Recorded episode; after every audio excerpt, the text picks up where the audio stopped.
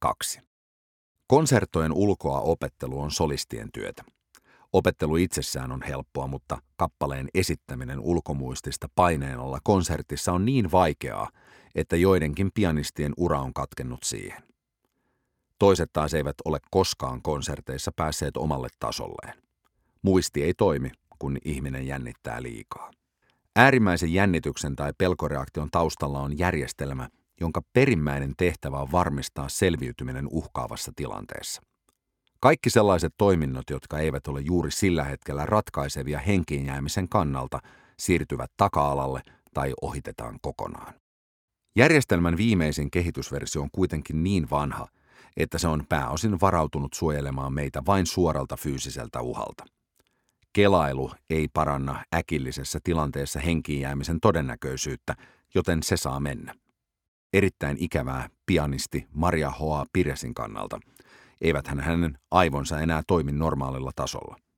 Korkeammat tiedonkäsittelyyn liittyvät aivojen alueet eivät välttämättä ole enää käytössä.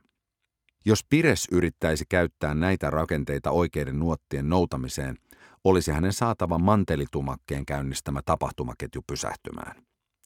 Mantelitumakkeen käynnistämät prosessit nimittäin ohjaavat nyt happea sinne, missä sitä tarvitaan. Se alkaa valmistella kehoa joko mobilisaatioon tai jähmettymiseen.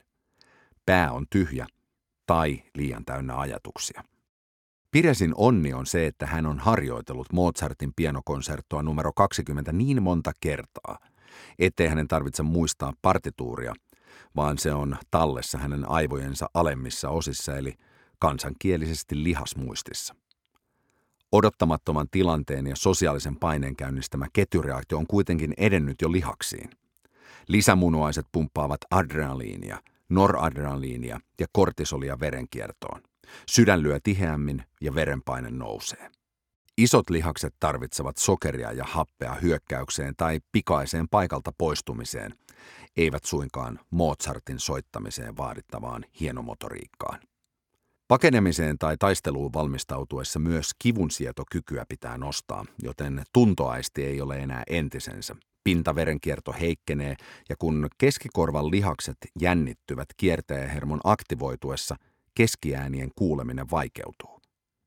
Nämä ovat lähes tarkalleen ne kehon muutokset, joita ulkomuistista pianokonserttoa soittava pianisti ei juuri nyt halua kokea.